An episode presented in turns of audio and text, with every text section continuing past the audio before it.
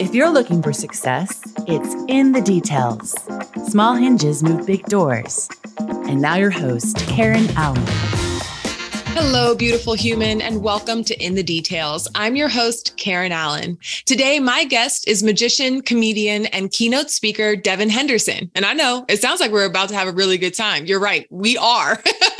Devin is a phenomenal performer with nearly two decades of experience on stages all over the country. He even appeared on stage to audition for America's Got Talent. And he didn't make it through the audition, but he did learn how to deal with disappointment, which by the way, is something we all need to learn how to deal with because it's a part of life. And he's done this by striving for something greater. Devin creates an unforgettable experience for all of his audiences by combining magic, storytelling, satire, and audience participation. He is deeply committed to inspiring individuals and organizations to reach for their full potential by seeing beyond their current situations or potential limitations. Devin, thank you so much for being being here. My pleasure to be here, Karen. Thank you.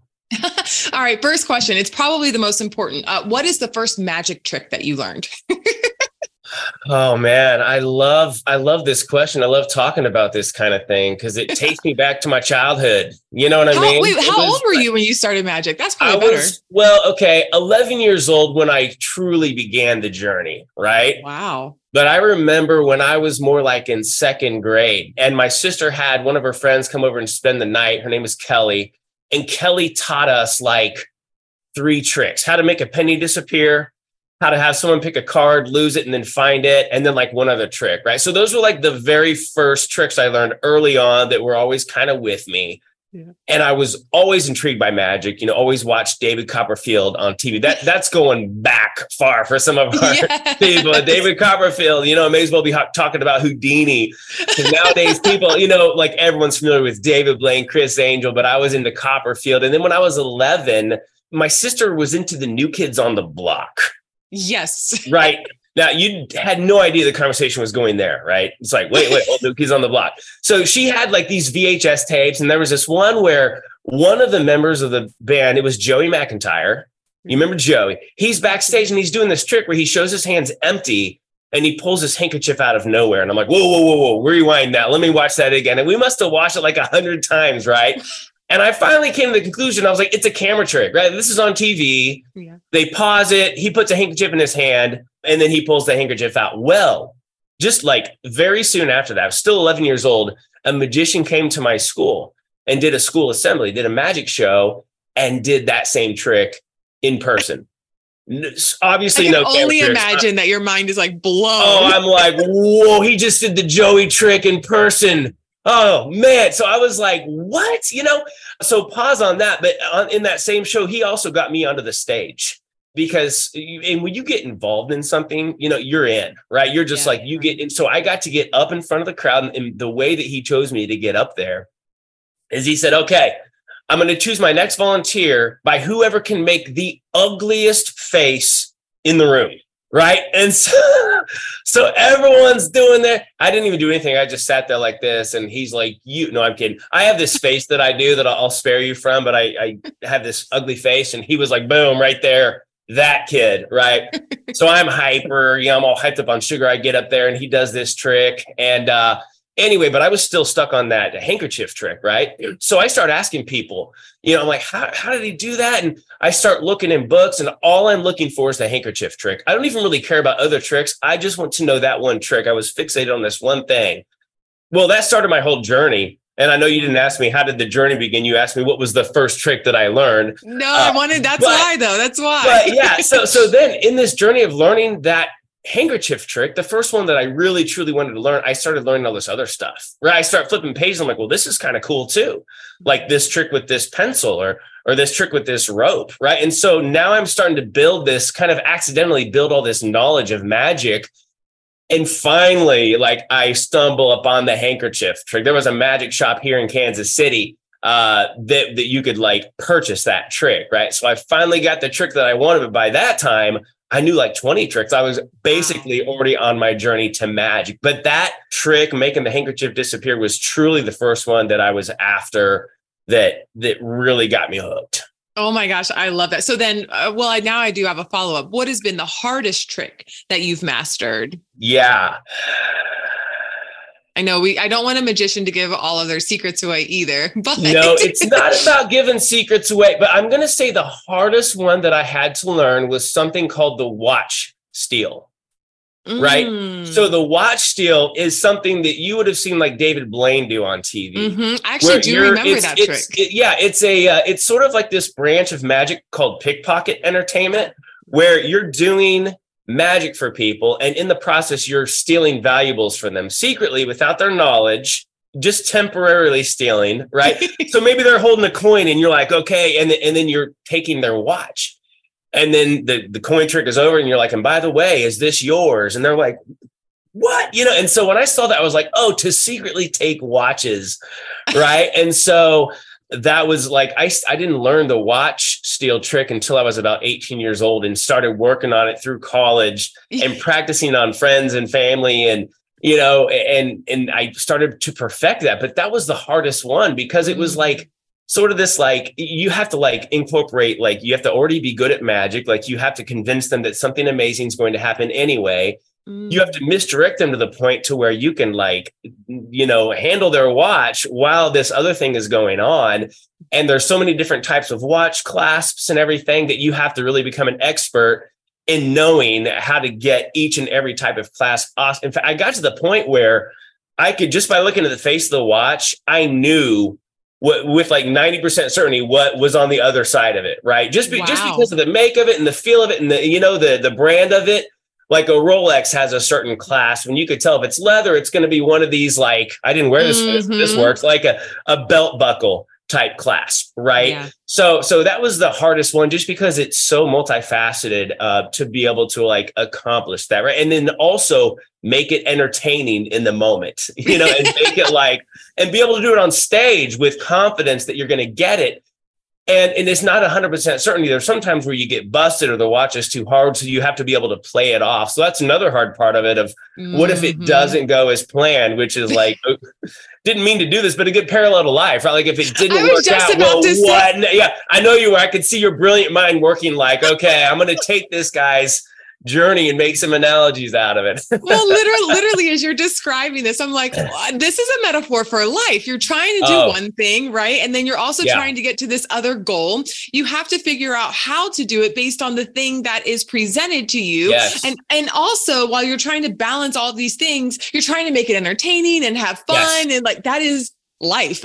well, I will tell you, yeah, it, it's it's funny because there were so many as I was, you know, in my journey to speaking, you know, because I made this crossover from just being a magician mm-hmm. to speaking, and so there were these like, what do I have from the world of magic that are good metaphors to the audience at large that can teach them about business, about life, Yes. right, about mental strength and all this stuff, and so. There were many, many different metaphors over the years. And one of them with this, I called I called it, do you have a pickpocket mentality? Right. When, when you're like trying to give someone this amazing experience in life, are you trying to secret underhandedly really get something out of them? Right. Mm. So, so the pickpocket thing was good. It was good for entertainment, but it's also this like, huh, do we sort of have that mentality with, with people socially? Right. Like, are we just being nice because we're thinking, well, maybe like they have something to offer us business wise. And Mhm. and I, I think some of that is smart. One of my messages was schmooze them or lose them, like be nice to them or they're not going to want to work with you.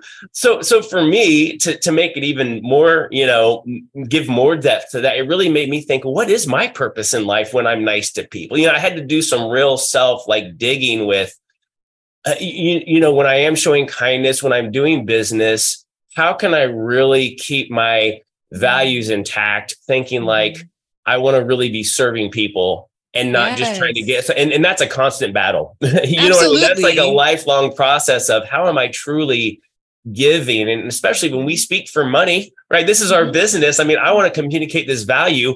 At the same time, I have to make a living. So that balance of really loving people, communicating value with, well, I have to also, you know, provide for my family, take care of myself. And so well, it's, it's showing up it's a journey. authentically. Yeah, it's showing up whether in work or relationships, new relationships, business ventures, all of that. You just want to be able to show up authentically. And so while mm-hmm. we don't want to have that pickpocket mentality, but yeah. but we do want to know what the goal is. And mm-hmm. and I think first of all, I also think that it's amazing just to back up a little bit that you recognize okay magic and comedy are talents i should take seriously mm, where a lot of mm-hmm. people may be like oh well no this is just you know second or this is fun or i get friends or i get girls or i get you know it could be any kind any of the things right but right. for you i'm really curious at what point did you realize because you mentioned you went to college i'm curious what your degree was but when did mm. you decide that you were going to you know intertwine the uh, love of magic and the gifts that you've been able to refine time along with your comedic flair. How did you decide that that was going to be a part of your career journey? So I went to Kansas State University and I majored in lifespan human development, which I don't even know what that means. Uh, but it's basically, it was basically like a psychology degree, right? And so then I was going to go on and get a master's in marriage and family therapy. And I was going to go back to Kansas State to do that. But I graduated in the fall of 2003. So like I graduated in December and I decided, well, I won't start the master's program until the next fall, which means I had about eight months of what am I going to do? Right. So, so I decided I'm going to go back home. I'm going to keep working at this. I used to work at an after school daycare and they were awesome because they let me work whenever I was coming back home and uh, loved working with kids. And I was like, and during that time, I'm also going to like try to get some gigs in restaurants doing magic, right? Because through college, it was always kind of this like, this maybe in the back of my mind, like, could this be a profession? You know, and I would do certain gigs where people would pay me money. I'm like, man, this is this is crazy, but is this really a lot? Like, is this mm-hmm. sustainable for the rest of your life? Right. Mm so that's why I want to have this degree to back up on. Like, if I mm-hmm. do decide to ever just go with the entrepreneur thing, I want to have a degree and then even a master's degree, right, in, in counseling, which I was passionate about families and that kind of thing. So during that eight month break was a time where I was really in this journey of I was I got a couple gigs in restaurants right? And by the way, I had to walk into like 40 restaurants and ask to speak to the general managers with magic tricks and business cards at the ready, wearing my tacky tie to ask them if they were interested in a magician coming in and entertaining the guests. Uh, you know, for a couple hours once a week, uh, while during their busy time where you know people are waiting for their food. And so, I mean, it was like talk about you know, I know you're you're a person who talks about resilience. I mean, but when you have the entrepreneurial fire in you, you're going to make it happen.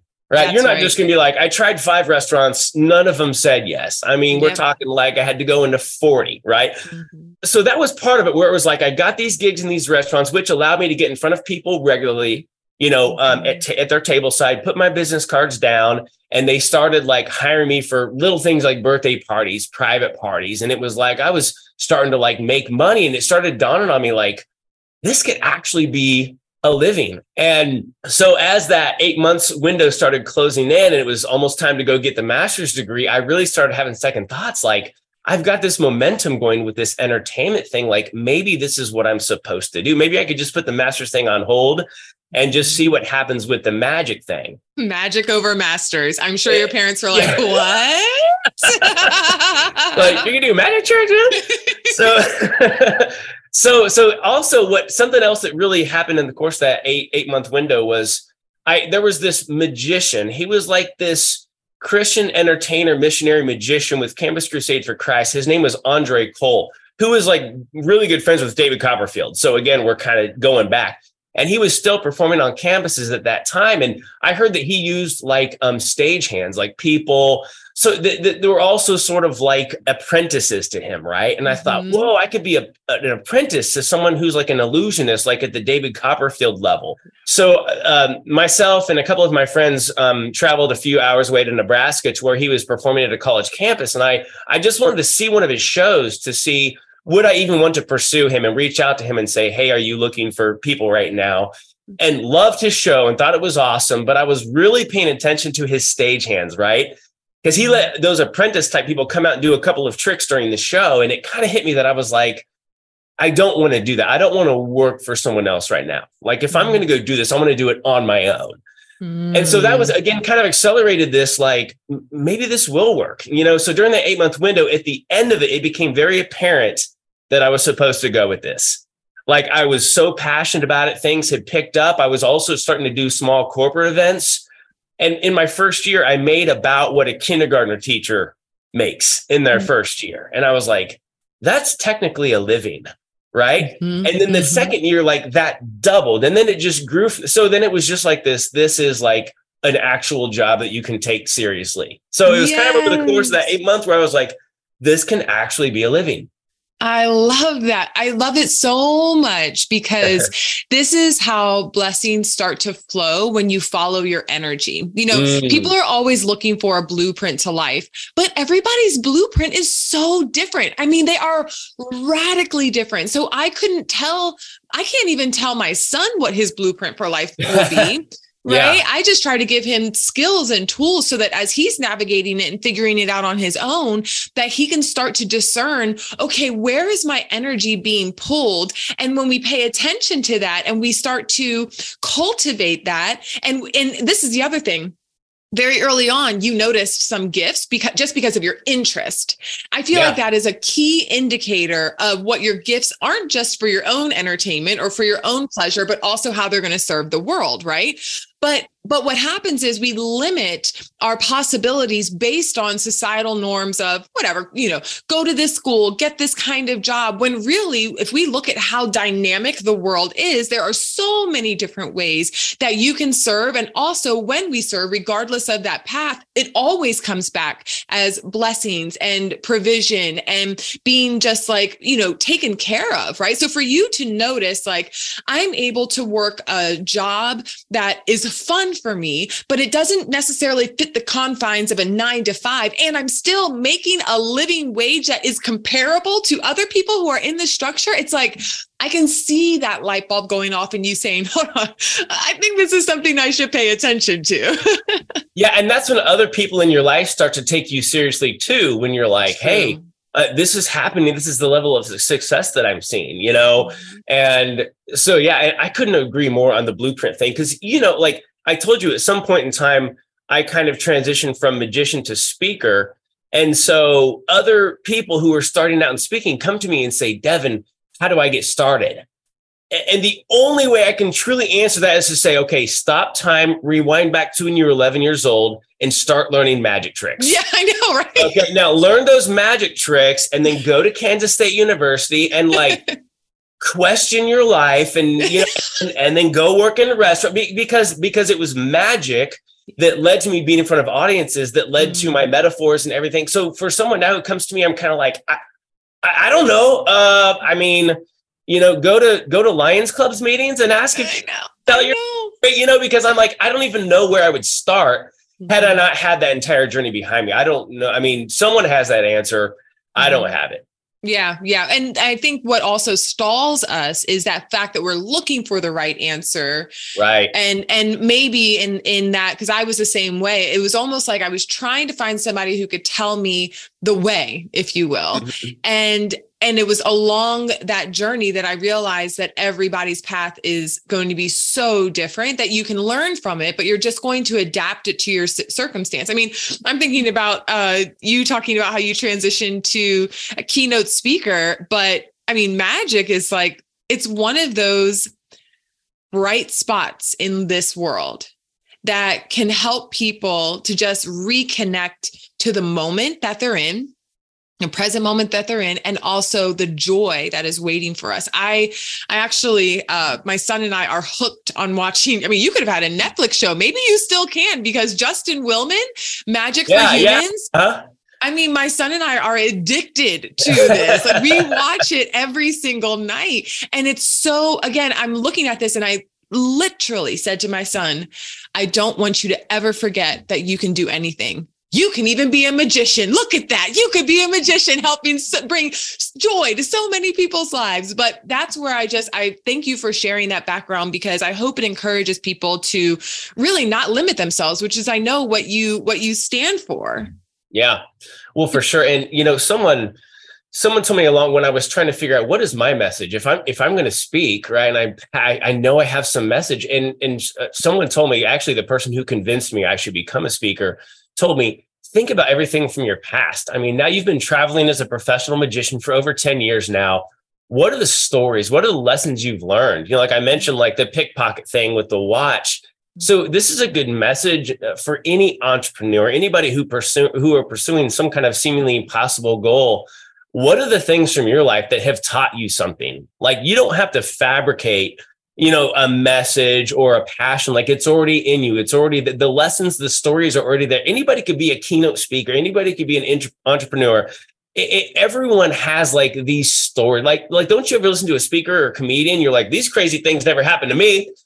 right? I'm sure people watch your TED talk and go, well, okay, well, she's got this awesome story of, you know, resilience or people listen to a comedian like that's the craziest thing. Well, no, comedians and speakers just pay attention. To, mm. to, they're more observant or they're reflective about what has happened yeah. that I could package in a way and deliver it to an audience that's either going to mm. make them laugh, make them amazed, or inspire them. Yeah, so we just absolutely. Reflect, dig for that, be more observant, and take that and share it with people. Absolutely. Okay. Well, speaking of, you know, reflecting on things that we do, the, the things that we've done well, things we haven't done well, right? So we, we have to share all of it. So I'm wondering, do you have any techniques that you practice that help you build your mental strength? I understand that mental strength is a core pillar in a lot of your messages. And for me, you know, as you just mentioned, the way that I teach mental strength is through, yes, some of the things that I've learned and acquired through reading and courses. But before I even honestly had the money to pay for any of that other stuff, I was teaching people based on the things that I saw worked in my life. That's how I came up with my stop and shift method. I didn't even know what the words were going to be until I was like,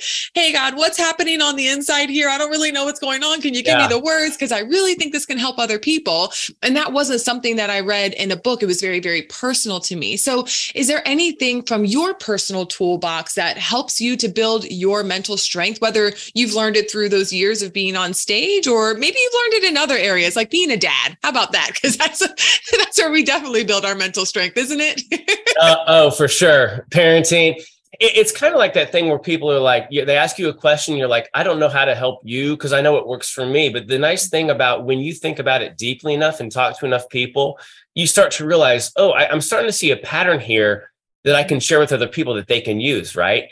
And so there were several things that I, several ventures that I pursued in my life whether as a kid or whether you know in college that like i realized oh i've learned lessons from these. So there is this big lesson that i learned from my soccer juggling journey. So have you, are you familiar with the term soccer juggling at all? No no okay okay. So soccer juggling is basically where you're imagine a soccer ball and you're just actually i i didn't do this but but i, I know the people listening won't see this but Karen, what I have is a soccer ball, right? And juggling is where you're just you're keeping the ball going, right? You're keeping it bouncing as many times as you can. And the idea is to see how many bounces you can get before you drop the ball, right? And so so I I learned that whole concept of of juggling when I was seven years old at soccer camp, even before the magic journey started. Right. And, and the first day I did it, I got four bounces. And uh, it looks easy once you have it accomplished. When you're first doing it, you can hardly get two. Right. But I got four and I was hooked. So I kept at it. Like a month later, I was up to 15 kicks. A year into it, 50. Three years into it, 250. Right. And so it was just became this like, what else is possible? How high can you go? And so I mm-hmm. set a seemingly impossible goal to get 1,000. Right, like this, like it'd be mind blowing if I could or go home. Right, exactly. so, so, and so I went to my dad, you know, and my dad. I mean, growing up, he was my champion. He was my cheerleader. My dad was a Marine, right? Mm-hmm. Hoorah. Okay. So this man's like, we, we, you can do anything. So, and you know, once a Marine, always an uptight father. That's the joke I like. yeah, he, he, loved that joke too. But, but I, I asked him, I was like, do you think I can get a thousand? I mean, we're, we're, this is, you asked about mental strength, right? What are the tools I use to be mentally strong? You know, you go to people important in your life and you, you want their belief in you, you know, you know that they're cheering you on. And he said, Devin, I think you can do anything you put your mind to accept that. I, listen, I love you. I want the best for you, but I I just want I want you to know the truth. That's probably not humanly possible, right? Well, that for me, you know, for people who were like, I'm going to do this, I kept going, right? And it wasn't until I was 15 years old that I finally I got 1,259, right? I went over a thousand. It was like, yeah. And then, long story short, this I kept going, kept going. When a, a few years ago, I just hit a number beyond anything I imagined I could or would get to. It was over 11,000. It was 11,241. So that, yeah, I know, I know. Just so it's 11,241 consecutive kicks without ever dropping the ball. And that was over a two hour period. I was going to ask that's you, you, are yeah. you a mind reader too? Cause you, yeah, I answered all your questions in one. Yeah, well, those were all. I used to share this story a lot. Well, I st- actually still share it in my keynote, and those were the common questions. How did you count? How long was it? Are you in the Guinness Book of World Records? So I always address all the, you know, I'm ready for those. Yeah, but but yes, I am a mind reader. That's the answer to that question. Uh, yes, yes. that too. Oh, yeah. uh, so so anyway, you know, so through this, I, I realize that everyone doesn't have the patience to juggle a soccer ball, and that's not my message. Like, hey, everybody, go get a ball and see what you can do. You know, but we all have our soccer juggling, like that thing that we're just like we don't want to give up on. That someone along the way, even people who love us, believe in us, might say, hey. It's probably not going to happen. Or, or that's our own voice being like, okay, you're wasting your time ain't ever going to happen. What are you doing? You know? Mm-hmm. But uh, one, one thing I realize is like, let's say you never do hit that goal. Think about other things you learn along the journey, right? It's not a waste of time. Like you're getting exercise with this, right? I mean, that's just one benefit from juggling the softball. Even if you don't get there, you're instilling like work ethic that your children can watch. Like dad is really trying after this thing. I mean, so but but what i can really pass on to people from this journey was something that just came to me one day um, that can help you get unstuck it can help you be resilient it can help you keep going no matter what even when you feel like giving up and, and people are just like ain't never gonna happen and, and this is what it is it's start ugly start small and pick up the ball Oh, I loved that. Yeah. So start ugly, right? Now, I don't want that. That doesn't mean be sloppy, right? Like get out there and be careless. Like ugly really just means realize that you're imperfect and anything you start with, you're not going to nail it right away. Right. Yeah, it's yep. going to take time. You have to try. You have to learn. Your ultimate success isn't about being able to do things immediately, right? Mm-hmm. It's about sticking with it and, and trusting the process. You know, and and I mean, honestly, that whole start ugly thing has applied to magic for me. It's applied to fathering. It's applied to speaking. It's applied to um, piano. I remember like I've played piano since I was five. That was another thing I thought I was going to do. Right. I have all these hobbies and skills and I was like, something's going to land. Right. uh, and so with the piano thing, I was, I remember one time I was like trying to do this little like jazzy thing. And I was like, eh, you know, and, our, and my sister, who's like one of my best friend, best friends in this whole world and totally supportive of me, was like brushing her teeth in the bathroom and leaned down and she goes, I know what you're trying to do. Kind of like, you're not, you know, you're trying to do that little thing. Don't try that, you know? and, and, and, and, she didn't mean anything bad about it. But what I, I meant she realized was like, don't be doing that because that's mm-hmm. ugly right? Mm-hmm. Like just do the thing you can do. But I thought sometimes we just have to get ugly with it yeah. until it starts to like make sense and take shape. And and so I think sometimes we do just have to like let's just get out there and be ugly. You know, version 1.0, whether you're writing a book, whether you're you know whether you're running a marathon, you know, it's not all going to happen at one time. Just start ugly, right? Which is the same same true for the for the start small, right? Because mm-hmm. if you start small, guess what? You can end big.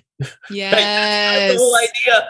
So and then and then pick up the ball just means don't quit. I mean, you I I, I thrive on failure. Like I I know, you know, people like yourself are the same way. It's like, hey, bring on the challenge. And if if I drop the ball, guess what? I'm just going to pick it up again.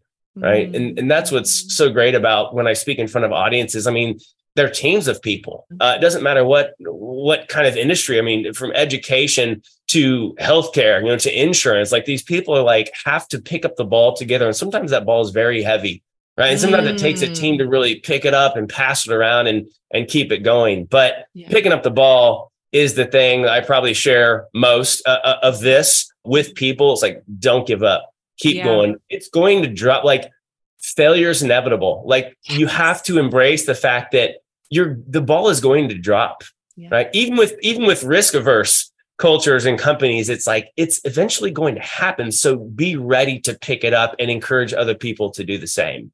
Absolutely. I just said this to a group of girls. I do mental performance training for some AAU teams in the area. And I was working with the girls last night. And I can see, you know, the reason I wanted to start working with a younger group is because as adults, we struggle with this because we weren't given the tools to build our mental strength as kids again we started to create this idea of what perfection could be or what's good or what's bad and and then whenever we fall short or other people say that we fall short then we feel that immediately mm. um, and so what i recognized though in my own journey was my that my ability to normalize failure and mistakes because yeah. I mean, I have said this in many of my episodes. So the entire world knows that I'm a recovering perfectionist. Like I very much, I'm like, no, we have to do it right. We have to do it this way. And more so because I want to decrease any risk of pain or, mm. you know, any wasted energy on having to do it again. So my image, my, my story around getting things done right the first time was really mm-hmm. because I thought that I would be eliminating any stress or additional work on the back end. But when I recognized that that was such an unattainable goal in life and it was actually wasting so much energy trying to do it perfectly the first time instead of letting it be ugly. and starting small and just getting in the game, right? Yeah. And so when I was talking to the girls last night and I saw exactly what I have felt and I've dealt with even as an athlete, you miss a shot, you miss a pass, you do something immediately, the shoulders hunch over, your head hangs low, you're not even ready yep. for the next play, right? So yep. I pop on the court and I said, this is what we're doing moving forward. We are going to accept that failure is part of the process. It's not a bad thing. It is, it has to happen for us to get better, for you to grow.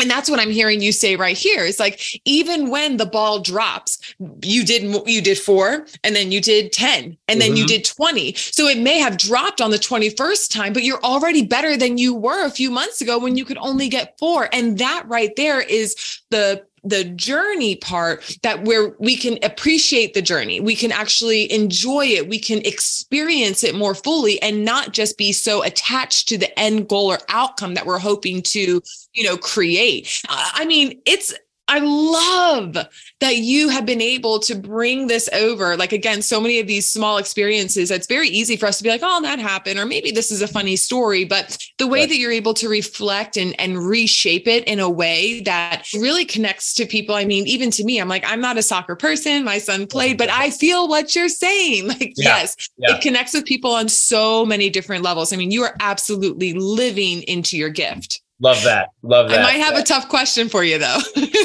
Bring it on. Let's do it. Now, if I heard this correctly, when you were on uh, America's Got Talent, it was because they approached you. You didn't put yourself out there. They came to you, which I'm I can only imagine felt like a huge honor, right? If a talent scouts you and they say, Hey, you're good enough to come audition, that feels like, yes, I'm getting recognized for all this hard work that I'm putting in. But you also mentioned that you didn't get past the audition round. And I just mm-hmm. love to talk a little bit about that experience because it is something that is very it's a, uh, something that you talk about in your content on how to deal with disappointment. And that's something like failure, where it's like we have to learn to normalize it. But I'm wondering what your thought process was as you were bouncing back from that experience with AGT. Yeah, right. Uh, so to kind of set it up a little bit, yeah, uh, you're you're absolutely right. They approached me, they emailed me, and I thought, this is a joke. A friend's do like America's Got Talent did not just say, "Hey, Devin, we found you on YouTube. We love your stuff. You know, you don't have to worry about the local audition. You're going to come to Hollywood." Right for Howie, Howard, Heidi, and Mel B. Like you're coming straight to the big stage. We we know you're ready. We can tell from your content that you're like you're you're built for the stage. And it's just it was just like whoa, what you know? I, this is insane, you know. And they they had specific tricks they had seen they wanted me to do that I was like, well, that's maybe not what I would have chosen, but who am I gonna who am I to tell America's Got Talent what I should do, right? So they fly me out there. I mean, and it's just like I'm built for this. I'm ready to crush it. I get out there. It actually went really well. Like, you know, it was just like I did it. One of my most difficult tricks that has a lot of unpredictable elements but if it goes right, it has a high payoff. And I'm talking like nailed it, crushed it, felt like, boom, this is awesome. And then only got one yes out of the four. And it was, you know, it was kind of like this, you know, Howard's like, we, we, I love it. That was amazing what you did. I'm just not sure it plays to this big of a crowd. Right. And Mel B was like, you know, I was just expecting something more spectacular. And Heidi loved it. And then and then Howie Mandel was like, I've seen other people do it, but I've seen them do it better. Right. Like, okay. And it was just like this bombshell, hmm. just like this. It felt like my world was collapsing. Right. Even though I wasn't after that, when, when someone comes to you and then there's months of building up this, now I'm going to be famous right now my my income's going to quadruple now now it's like when i walk through the grocery store people and be like it's mom it's the guy can i go get a selfie with that guy you know what i mean like just this this prideful part of me was like what's this going to do for me and and my ego and all that? And before i talk about how i bounced back from the disappointment of it you know i as i was still really dealing with this because this was back in 2014 it's almost been 10 years i told one of my friends i was like i feel like there's like this like from that experience, like there's a glass ceiling above me, like I can't quite, you know, break mm. above that. And, and that's just, you know, I had I had been speaking even for a few years then. And so there was still like this, what's what's going to be the big thing for me? Speaking, magic. And my friend said, you know, I kind of feel like maybe God has put that glass ceiling right there for now for you because he doesn't want you to rise above because he knows your ego can't handle it. He knows that like you know, if you do that, it's going to compromise your time with your family. There's some reason. He goes, and at some point, you might feel that that sort of that breakthrough, but for right now, you're right in your zone. You're right where you're supposed to be. This was meant for a reason, right? Mm. And I just want to pause there for a second. Yes, and, and honor that takeaway because yeah. so many of us have felt that where we feel stuck and we feel like oh we're i'm putting in the work i'm doing all the things i'm showing up but but why can't i get to what i'm imagining could be the big breakthrough yeah. and i love how you mentioned like well maybe there's a reason that you're still where you are and that reason could be good for you it's like we we oftentimes don't even consider that or make room for that. But man, that is so true. And that is real wisdom from a friend. I appreciate you sharing that. Thank you. Of, of course, you know, and then to even add to that, that sort of zone that you are in where you're seeing above, remembering that like, whoa, I'm actually at a really good place. Yeah. It's yes. not like I'm like, oh, this is, it's like I'm I'm getting to do what I love here. I mean, yes. I still get to perform magic in my keynotes. I'm traveling the country. I'm in front of these amazing organizations, adding value, getting feedback like, we feel like we can conquer any challenge. We're working together better as a team. People are encouraging each other with your sound bites, like pick up the ball. And it's just like, wow. Like, like people may not like be wanting way- to take that selfie in the grocery store, but their lives are being impacted way beyond what you'll ever know, right? Absolutely. And so once you get outside of yourself and say, whoa, it's it's not about me, it's about who I can serve, you know, and then realizing like maybe this is the zone I'm going to be in forever. And this is this is perfect. This is right where I'm meant to be. So so I'm not trying to say I'm in a bad place, but but remembering to reflect, look how far you've come. Yes. Right. Some of us forget about, well, look, don't forget about everything you've conquered up to this point, you know? Yes. yes. So then when I when I experienced that failure, you know, it was like they didn't air the segment on TV and they didn't even put it on YouTube. Right. So when people are like, well, I can't find you on YouTube, I'm like, yeah, I know, neither can I. I wish they would have at least put it on there. So I could have put that as a credit, like, hey, I've done this. And look, it was a good performance. And for some reason, it just wasn't what the judges were looking for. It fell flat that day. Well, I went home devastated, honestly, wanting to just quit magic. Yeah. Because there was this like, it, it, and everyone can relate. It's like, have you ever brought your absolute best to a situation? Then you got the exact opposite response of what you were hoping for, yeah. right? Or have you ever poured countless hours or years into something and then you're just totally massively disappointed? Or have you ever just wanted to quit? And I've never met anyone who's like, no, no, no, none of that. I'm like, yeah, we all can relate. We just want to quit and give up. So in that moment, there's this mantra that I have in my life. There's this question that I constantly ask, which is, what else is possible? You know, I, I, did it with the soccer journey. What else is possible? I did it with the magic. You know, I learned the handkerchief trick. What else is possible? The piano. I mean, it was just became this theme in my life for pursuing greater possibilities. And so in that moment, I knew I needed to ask what else is possible. But you know what? Mm. I couldn't because I was in too much pain. Mm.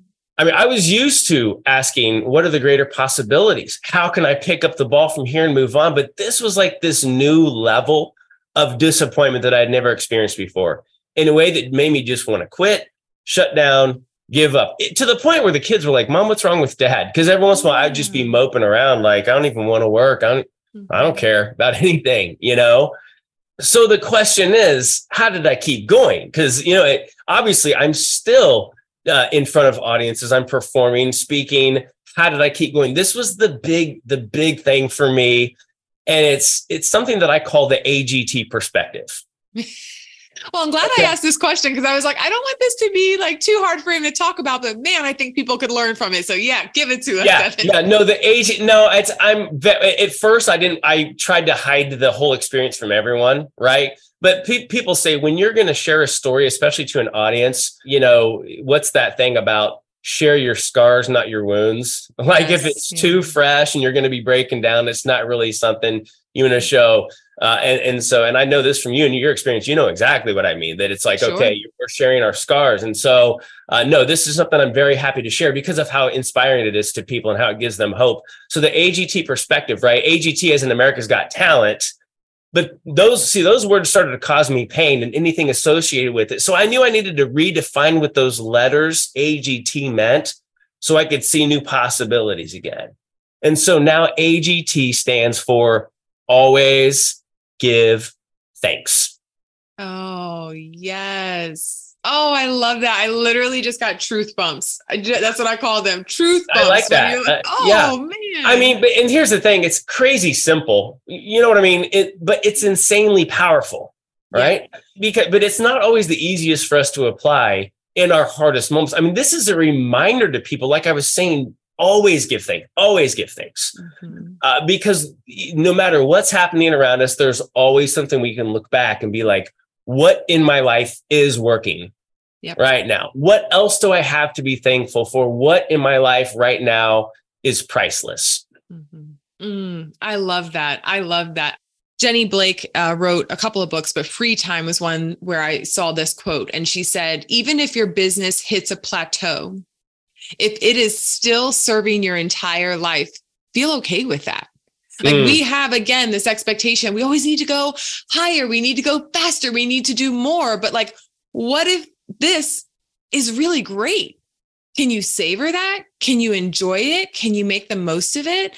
And that really feels like it is in line with exactly what you're saying is like, don't lose that perspective of all the good that's in this world, especially in this chaotic world that we live in, right? I remember struggling with being a positive light and sharing good. And especially because when we do internalize the weight of this world and all the different headlines that we see and losses that are occurring and natural disasters that are happening all that stuff it really does create this darkness in our our spirit. And as i was talking to a therapist i was working with at the time he goes uh, but karen we need that light like we we actually need so it's okay for you to step fully into that and mm-hmm. when when i worked through that and as i was reflecting on that i realized that that was also what helped me to come out of a very dark space was i didn't feel like I had anything to be grateful for. So I would practice gratitude on the most basic level. Like I was uh-huh. just like, thanks for clean sheets. I don't know. Like, you know,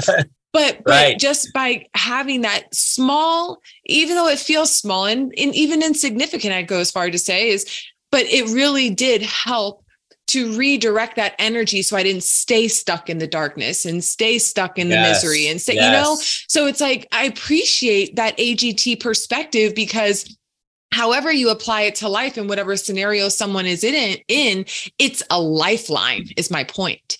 Uh, I love that. And you know, for for companies and cultures, I mean, from from people, you know, working on the assembly assembly lines, everyone in between to the C-suite, you know, executive people, it's like that that gratitude thing. It's so simple. And leadership and teamwork, sometimes we forget how simple it can be. Like we forget the most simple concepts that already work that have worked for yep. thousands of years, which is like yes, show appreciation to each other, show gratitude. I mean, you want to attract and retain better talent, show appreciation you know, just say thank you. And my daughter works for Chick Fil A, and every once in a while they they write her a letter and give her a cash bonus and be like, "Thank you for just being so awesome." And she's like, "The cash is fine, but it's the gratitude, it's the appreciation they're showing me that wants me to show up to work the next day 110 percent."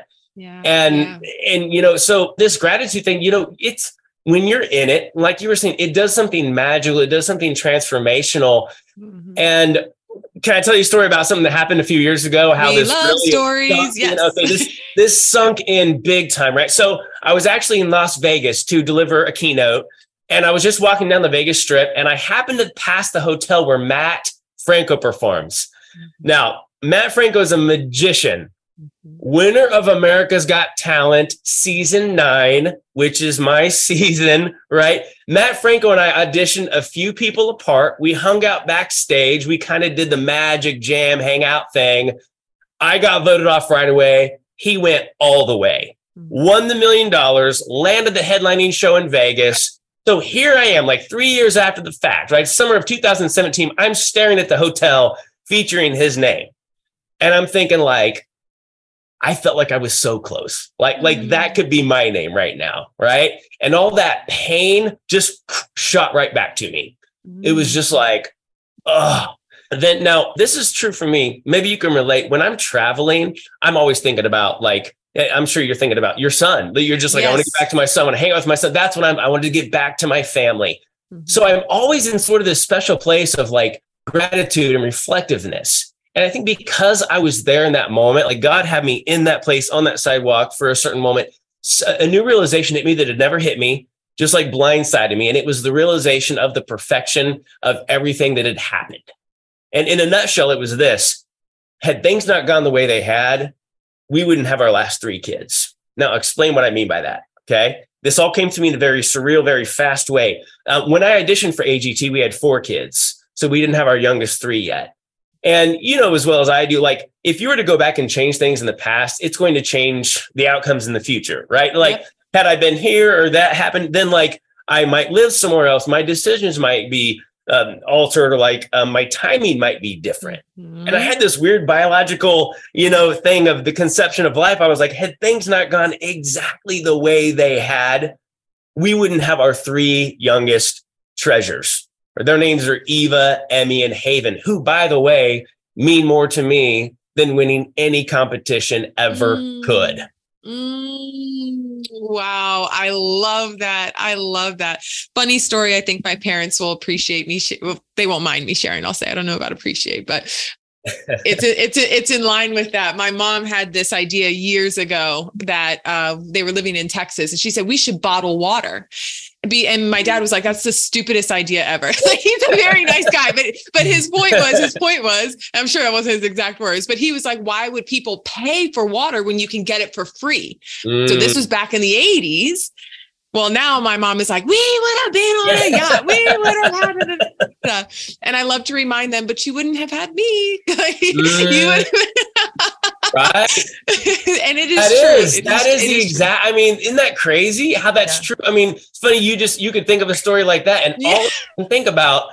Man, I, you know, had things been different, I wouldn't be where I am yeah. right now. You know, and, and yeah, there's like maybe you would have missed some of the bad things too, but I really believe everything happens for a reason. Yeah. Even the bad things, and uh, like there's just this plan for our life, right? And we're just kind of on this ride, on this journey, and we can either kind of like embrace the ride and the journey, or or choose to ignore it. You know, I love one of I was listening to your TED talk. One of the things I took away is pain is inevitable, mm-hmm. suffering is optional. Yes. That's pain is inevitable, suffering is optional. I mean, so it's like pain, it's it's going to happen, but we can decide where we're going to go and we can all look back and think about, man, had these things not happened, I wouldn't be here. So just being thankful for all of that stuff. It absolutely it, it makes sense you know yeah yeah and to add to that it's not just the thing but it's your response to the thing that actually mm. creates the reason so mm. when i think about mm. your story and you said you know of course you were really down surely you were in and out of like moments of depression of course you were questioning your career what you